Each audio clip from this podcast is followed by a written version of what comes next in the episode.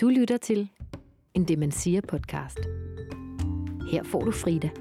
Hun fortæller en historie over temaet dyret. Lyt med.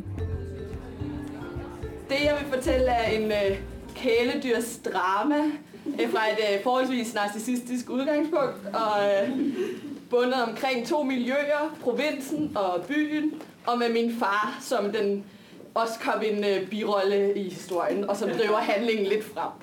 Øhm, jeg er opvokset inde på Nørrebro i den sorte firkant med beton, beton, beton, og sad fra meget tidlig alder og drømte om kæledyr. Øh, som den tidligere historie, så øh, var kæledyr alt op til ja, ja, 17 eller et eller andet. Men at man tegnede dem, man snakkede med dem imaginært, man mm, pegede på dem, man ønskede sig dem til jul og til fødselsdag, der stod kattekilling, hundevalg, alle de der ting, og man drømte og drømte og drømte. Og så skete det, da jeg var ni, der fik jeg en guldfisk. og det var ikke bare en guldfisk, det var, den, jeg tror den kostede 50 kroner nede i butikken, og den var en stor bogle, og min far og mig gik i gang med at finde planter og pumpe og zoomalle og sådan en magnet-ting, man kunne øh, Øh, rense glas og alt det der. Og samtidig fik forældre, mine forældre en kat, som hed Jamaica, som var meget fin og skulle hele tiden passes. Men den var jeg ikke så interesseret i, for jeg havde den der guldfisk. Nu sker det hverken værre eller bedre, end at guldfisk de, øh, dør i tid og utid, og ofte uden nogen grund. Så øh, da Boble døde, der græd jeg og græd jeg og græd jeg og græd jeg. Man gik straks i gang med sådan en sofistikeret begravelsesceremoni, fordi der skulle både øh, foldes en papiræske, plukkes blomster, lægges vand ned, Boble skulle i fryseren, ned og ligge. Øh, alle børnene i gården skulle inviteres ned til begravelse. En 3 meter på i et blomsterbed blev ryddet, så der kunne laves et grav kirkegård. Og så blev Boble begravet. Og min far var med til det hele, og han stod meget seriøst og sang salmer foran alle børnene, øh, øh, alle børnene i gården.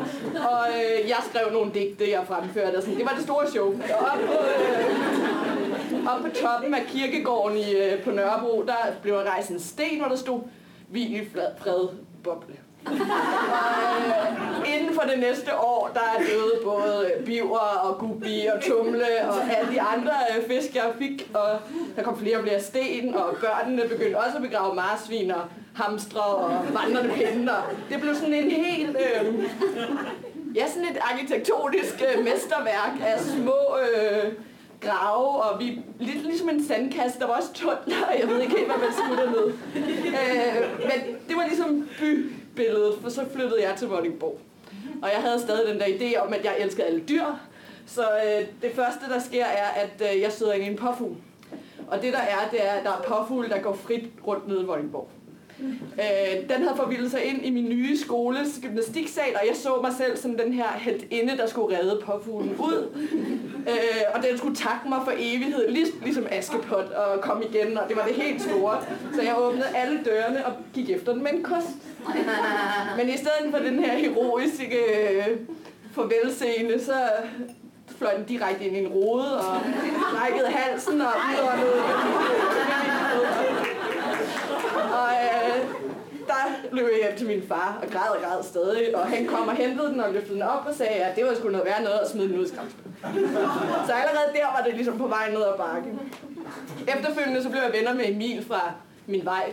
Og han lærte mig, at øh, hvad hedder det, kæledyr kan ikke klare hvad som helst. De kan ikke klare at svømme i et øh, øh, badekar. De kan ikke klare at være med i lommen i skolen. De er øh, hamstre, det skal siges, at han havde hamstre. Og de kan ikke klare at være lukket inden alene med to katte. øh, og ikke at jeg var med til noget af det her, men jeg observerede det ligesom på en afstand. Og, og så, F, så skete der så, der gik nogle år, og jeg var lidt træt af kæledyr. Der var også en, der forsvandt i den der storm. En kanin, der forsvandt i stormen i den der orkan 3. december. Og så døde min kat. Og øh, det skete ved, at min far ringede og sagde, at øh, nu havde øh, han altså slået katten ihjel med en hammer og, øh, og det var jeg vel at mærke, fordi han mente, at han havde dyrlæger, og han kunne gøre det meget hurtigt, og det kunne være humant, og han havde øh, slået en masse øh, dyr ihjel, da han var barn, som han aldrig havde fortalt mig noget om. Og før jeg vidste af det, så var den der kat blevet slået ihjel med ham. Og den har altså været i familien i 18 år, og vi har elsket den til døde. Eller, så ikke. Men den dag, min far slog øh, katten ihjel med hammer, der øh, bristede min idé om min far som værende det her sofistikerede øh, by øh, forbillede, som sang salmer, til bare at være sådan en gemen øh, provins kæledyrsmorder. og derfor så... Øh, og det værste var, at jeg egentlig ikke græd særlig meget. Jeg kom meget hurtigt over, at han havde slået den der kat ihjel med en hammer. Øh, det, jeg må så sige, at det der nok er konklusionen, eller i hvert fald konsekvensen af hele det her forløb med dødsfald i øh, familien, eller i kæledyrsfamilien, det er, at øh, jeg tror ikke, jeg skal have flere kæledyr, for jeg ved ikke, hvad næste skridt er på vej ud af den her kæledyrsspiral.